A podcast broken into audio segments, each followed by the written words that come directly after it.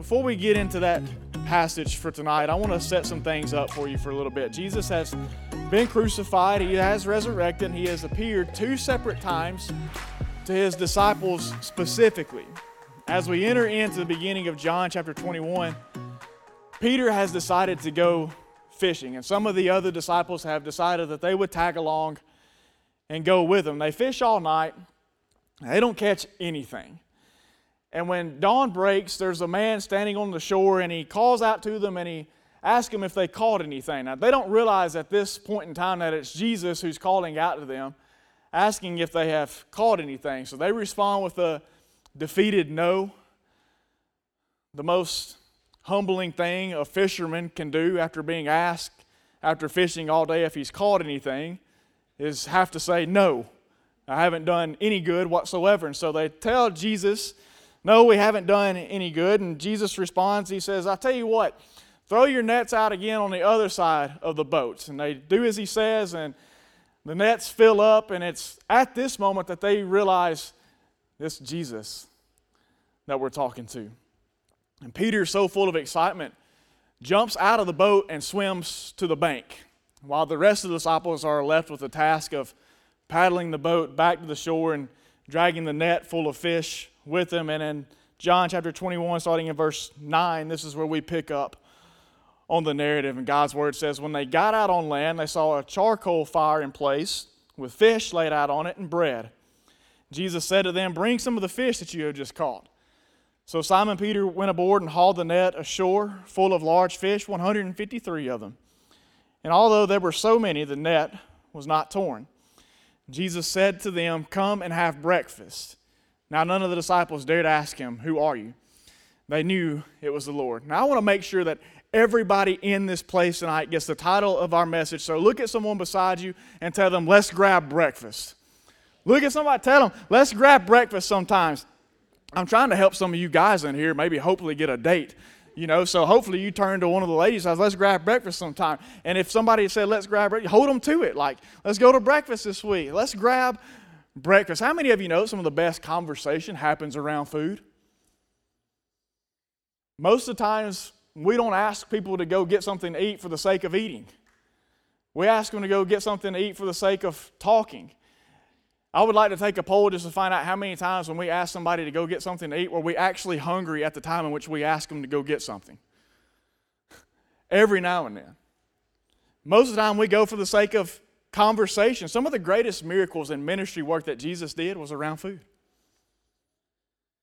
And this breakfast in particular is going to include a conversation between Jesus and Peter. But before we eavesdrop in on that conversation, you need to know what has previously happened between the two of them. Prior to this point, Peter's last interaction was him vehemently denying any association with Jesus whatsoever. Three times he denies knowing Jesus as they're leading him away to crucifixion and his death. As a matter of fact, Jesus goes to his death hearing Peter deny him three different times. And for Peter, there's no opportunity for apologies. Jesus dies. He's gone for three days in the tomb, and all the while Peter is reflecting on what he's done. Jesus resurrects and he makes two appearances to his disciples, but he never speaks to Peter directly.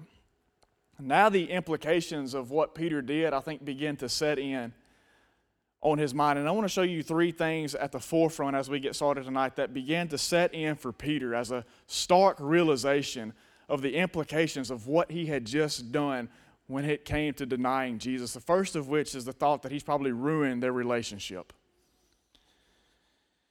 To deny Christ in Peter's mind probably translated into a ruined relationship with Christ now at this point. I mean, how could it not be?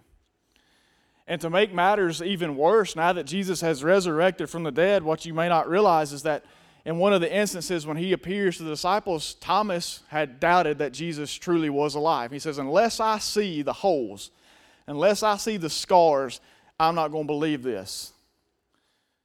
And that sounds almost as bad to me as someone denying Christ as it is.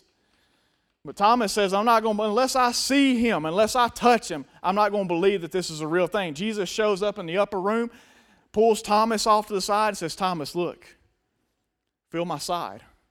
Look at my hands. Look at my feet. It's me. So Jesus individually takes Thomas off to the side and helps him through his issues. And after he does that, boom, he disappears again. Here's Peter off in the corner thinking, okay, this ain't good. Jesus is pulling people off individually and not having conversations with them about the things they got going on in their life, but he hasn't pulled me off to the side and told me it was okay that I denied him.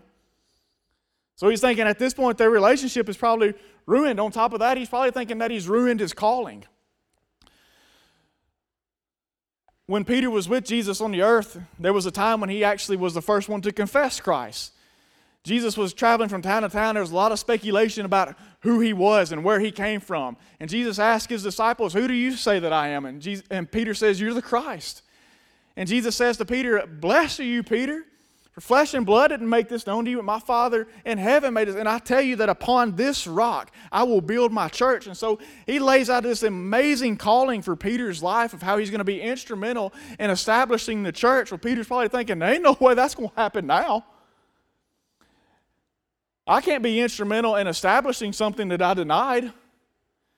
My calling's over with. There's no way that Jesus is going to use me in the way in which he said he was going to before he died. Then on top of that, he's probably thinking that he's ruined his identity.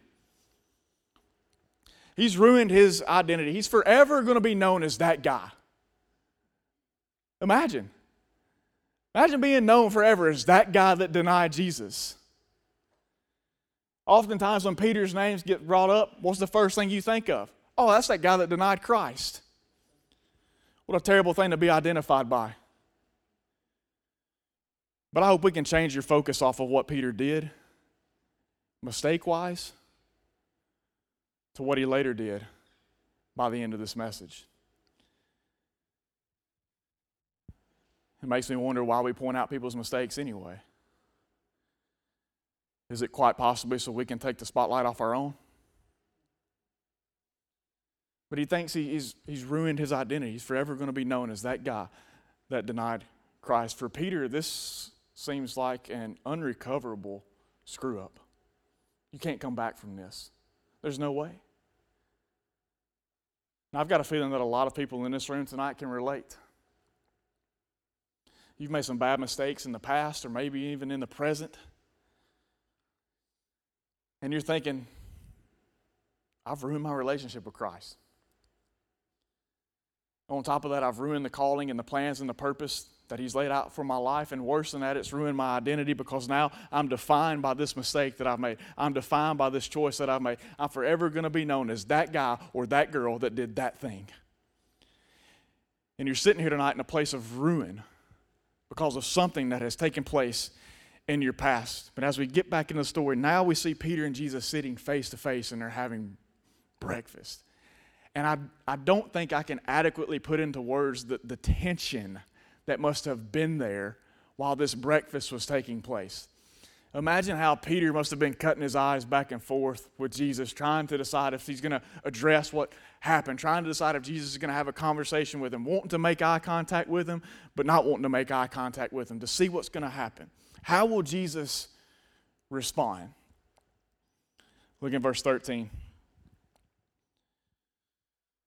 Jesus came and took the bread and gave it to them, and so with the fish.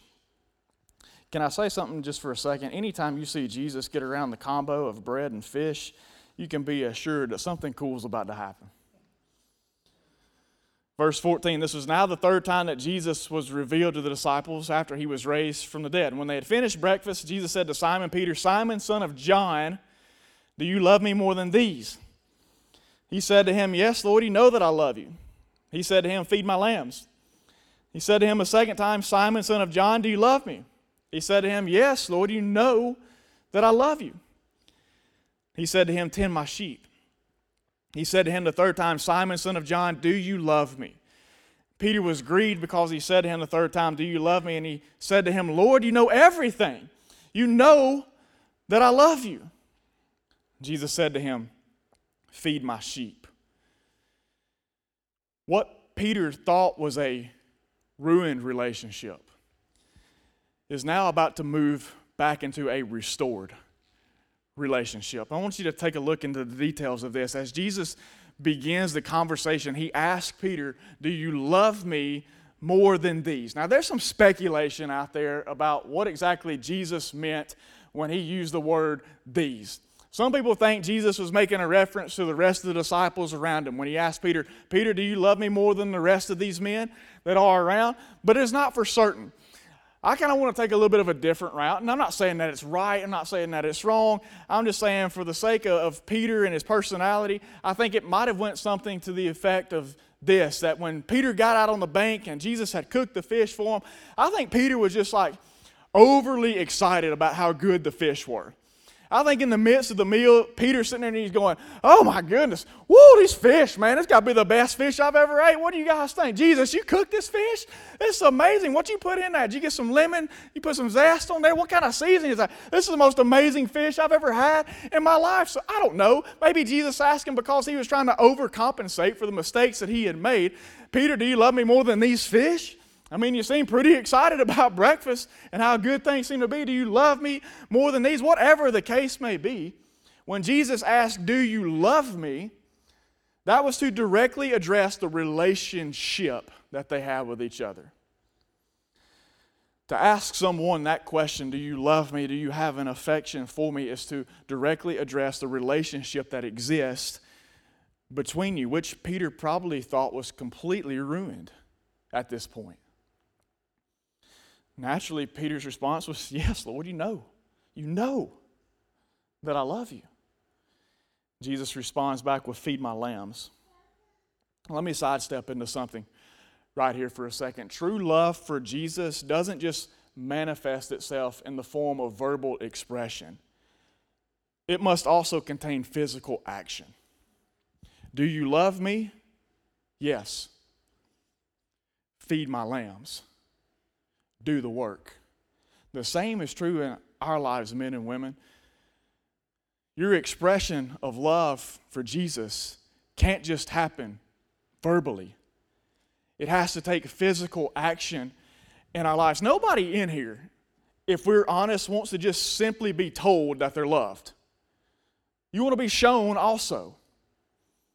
Jesus doesn't just want us to tell him that we love him. He wants us to show him also that we love him. Do you love me? Feed my lambs. Two more times Jesus asked Peter if he loves him, for a total of three. Three times Peter denied any association with Jesus. Now Jesus gives Peter the opportunity three times to affirm his affection for him. There, there is no total number of mistakes that you can make that Jesus can't overcome in your life. As born-again believers, Jesus' work of redemption in our life is a one-and-done deal. But his work of restoration can take place multiple times throughout our lives. Why? Because we constantly fall short. Because we constantly fail, because we constantly have mistakes, because we constantly have slip-ups, because we constantly have mess-ups. Redemption is a one-and-done work in your life. When you come to Jesus, you fall down before him, and you declare him as Lord of your life. That is a one-and-done thing. You did nothing to gain it. You can do nothing to lose it. But that doesn't mean we don't need to be picked back up and put back in the right place from time to time. And that's what's happening here. Jesus is restoring their relationship. And what's amazing is that Jesus had every right to be offended and not to have anything to do with Peter ever again. But that's not who he is. You never see the offended pursuing restoration. Never. I can't tell you one single person that I know that has been offended horrifically in a relationship with somebody that they came back around at some point in time and completely unwarranted said, "You know what, I think I'm going to go back and try and restore that relationship with that person that offended me so horribly." That's why Jesus is so amazing. He's not like us. His love is far greater than ours. His grace is far greater than any we could extend. His mercy is far greater than anything we could extend. He, as the offended person, seeks to restore the relationship that Peter denied wanting to have any part of. That's amazing. And you may feel like you've ruined your relationship with Jesus. I'm not going to ask you to raise your hand, but I bet there are some people in here tonight you feel like you've ruined your relationship with Jesus because of a mistake, because of choices, because of something that you have done in your past, because of some failure you think, man, my relationship with Jesus has to be done. There is no way he could ever want anything to do with me ever again because of what I did. But I'm sitting here and telling you tonight, Jesus restores relationships. And he can restore yours. But it doesn't end there. It doesn't end there. Let's go back. Go back to the story with me. Verse eighteen, the conversation continues and we pick back up and Jesus says, "Truly, truly, I say to you, when you were young, you used to dress yourself and walk wherever you wanted. But when you are old, you will stretch out your hands and another will dress you and carry you where you do not want to go." This he said to show by what kind of death he was to glorify God. And after saying this, he said to him, "Follow me." What Peter thought was a ruined calling is now about to become a restored calling. Everybody say restored. Peter thought his calling was absolutely ruined because of what he had done. But as the conversation continues, Jesus says to Peter, "Follow me." When Jesus says these words at any time in Scripture, I want you to know this. When he says these words at any point in time in Scripture, it's always within the frame of calling. Follow me is quite simply a call to surrender and submission to Jesus' lordship. The interesting thing is, is that Jesus had already said this to Peter once before. Back when he first called him to be one of his disciples, Jesus begins his ministry and it's early on and he's walking through the town and he sees a group of guys working on their boat and Peter is one of those guys and he walks to them and he strikes up a conversation and he tells them, "Hey, you, you guys, what do y'all do? We're fishermen for a little. Cool. I want you to leave all that. I want you to follow me and I'm going to show you how to be fishers of men." This is not the first time Peter had heard, "Follow me." Peter answered that call the first time he ever heard it in the affirmative by leaving his nets and his boat behind and following Jesus with everything that he had, which later led to him being told by Jesus how instrumental he would be in establishing the church. Matthew chapter sixteen in verse thirteen says, "Now when Jesus came into the district of Caesarea Philippi, he asked his disciples, 'Who do people say the Son of Man is?' And they said, 'Some say John the Baptist, others say Elijah, and others Jeremiah, one of the prophets.' And he said to them, 'But who do you say that I am?' And Simon Peter replied, 'You are the Christ, the Son of the living God.' And Jesus answered him, 'Blessed are you, Simon Bar-Jonah, for flesh and blood has not revealed this to you, but my Father who is in heaven. And I tell you, you are Peter. And on this rock I will build my church, and the gates of hell shall not prevail against it.'" So Jesus establishes this calling upon Peter's life. Now he thinks that's all but ruined because of what he's done. But once again, we see Jesus say to Peter, "Follow me." Why? Why say it to him a second time? Because there's restoration that needs to take place. He is restoring Peter back into what he had called him to. Essentially, he's saying to Peter, "Peter, I've got a plan and I've got a purpose for your life. And I know you messed up, but those mess ups aren't going to cancel your calling. Those mess ups aren't going to prevent your purpose." As a ten-year-old kid, I gave my life to Jesus. I heard that call when he brought it into my life to follow me, and I did that. But I didn't know what all that meant as a ten-year-old boy. And trust me, as life went on, I had my fair share of mistakes. I made my fair share of bad decisions and choices. I had my fair share of failures. I got off track so bad that I said, "You know what? I'm going to claim you as Lord of my life, but I'm going to live as if I am." And I got busy doing my own thing, pursuing my own dreams, pursuing my own goals, pursuing my own passions, pursuing my own ambitions. And let me tell you where that got me. At a dead end in the road, absolutely clueless of where I was supposed to turn next. And it was at that point when I realized my goals, my plans, my dreams, my ambitions didn't work out. And in the midst of reviewing all that, seeing what I had done to God and my relationship with Him, putting Him on the backside of all that, to me sitting down and saying, "Well, I don't know what I'm going to do now because there's no way God's going to use me for any plan or purpose of His after I have spent this much of my life doing my own thing." But that's when Jesus stepped back into my life. and he says, hey, I, I, I know you, you messed some stuff up. You made some bad choices. You thought it'd be good if you went and did your own thing for a little bit and it didn't work out. Let me ask you again. Follow me. I've still got a plan. I've still got a purpose. I've still got a calling that's just for you, that needs to be fulfilled in a way in which nobody else can do it. When you spoke that back in my life, I made the decision then. I'm going to make that same mistake twice. Follow me? I think I will. You may feel like you've ruined your calling because of whatever you did, whatever choices you made, whatever failures you had, whatever mistakes you made. Just like Peter, you're sitting there thinking, I have ruined my call. There's no way God can use me now. There is no way after doing what I did, there's no way after getting into things that I got into that God can use me for his purposes and for his plans and for his kingdom now. But Jesus restores callings.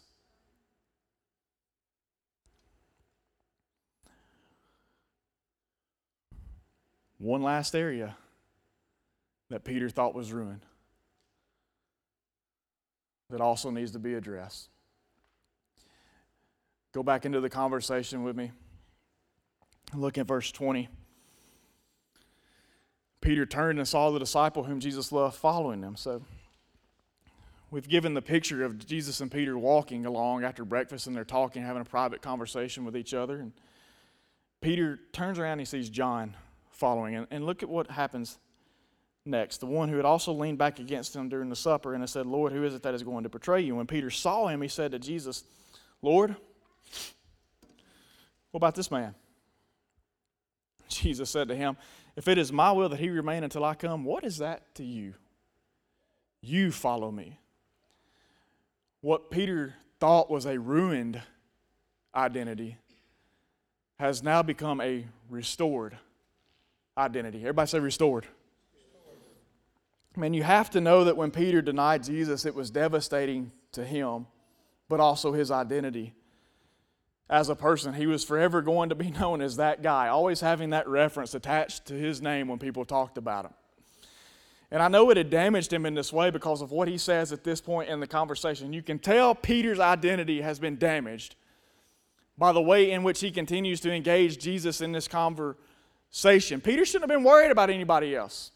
As they're walking along, he turns back around and he sees John following him. Let me ask you something. If you're walking side by side with Jesus, don't bother to turn around and look at anybody else. Peter's walking side by side with Jesus, and he decides he's going to turn around and take his eyes off of Christ so he can look at some other brother. When Jesus is trying to speak a word of restoration into his life, he turns around and he sees John following. He's like, Jesus, what, what about this guy? Peter shouldn't have been worried about this guy. But when we feel like our identity has been damaged, by default, we start wanting to critique everyone else's. I love Jesus' response in verse twenty-two. Go back and look at it again real quick. Jesus said to him, if it is my will that he remains until I come, what is that to you? Jesus tells Peter, I don't need you worrying about everybody else and the calling that I have placed upon their lives. You follow me. You follow the calling that I have placed upon you. Let me give you some encouragement tonight, and I don't want this to come across in a in a in a rude or kind of a harsh kind of way, but most of us as followers of Christ need to learn, if we would stop obsessing over others' identity, we could become established and content in our own. We're too busy worrying about what everybody else is doing for the cause of Christ or what they're not doing for the cause of Christ. And that's why we can't get established in our own identity, because we're too busy obsessing over everybody else's. Why can't God use me like that? Why can't God bless me like that? Why can't God honor me like that? It doesn't matter. He's given you a new identity in Him. Stop obsessing over what everybody else is doing and what God's doing in everybody else's life, and become established and content in your own walk with Him. This is the kind of attitude we would expect to find from somebody that's had a broken and ruined identity. It's exactly why it's in need of restoration. Jesus restores Peter's identity. Listen, Jesus loved Peter so much, he will not allow him to be defined by his denial. You know how I know that? Because when I think of Peter, my first thought doesn't go to his denial. When I think of Peter, my first thought goes to Pentecost. Well, we see a man who stands up before thousands and preaches the gospel as boldly as anybody has ever done it. And literally thousands came to know Christ that day. That's a new identity. Jesus loves Peter so much, he says, Peter, I'm not going to allow you to be defined by your denial. I need you to go on to Pentecost. And some of you sitting here tonight, you may feel like you have ruined your identity. That you are destined to be defined by your choices, that you are forever marked by your mistakes. But I'm telling you tonight, Jesus restores identities.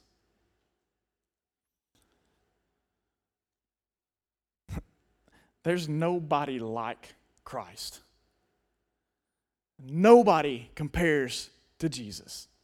In one conversation, he takes a man who had denied knowing him and restores his relationship with him, restores his calling from him, restores his identity in him. Jesus by trade was a carpenter. Well, isn't that just fitting? Because you know what carpenters have a proclivity for doing? Taking things that have been ruined and restoring them.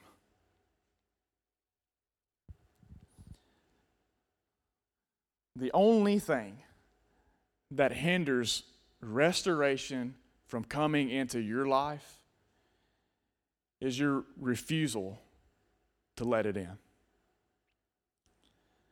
The only thing that hinders restoration from coming into your life is your refusal to let it in. I think for some of us here tonight, Jesus is extending you an invitation to go grab breakfast sometime, to sit down and have a conversation, maybe about some bad choices you've had, some mistakes that you've made. But the purpose of that breakfast meeting is not going to be to condemn you. It's not going to be to forsake you.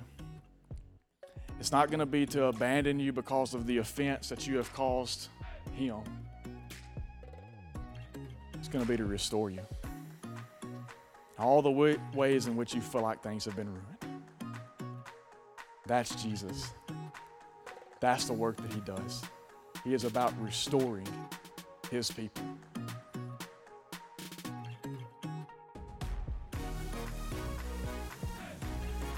Hey, this is Trey Mitchell, college and young adult pastor. I just wanted to say thank you for listening.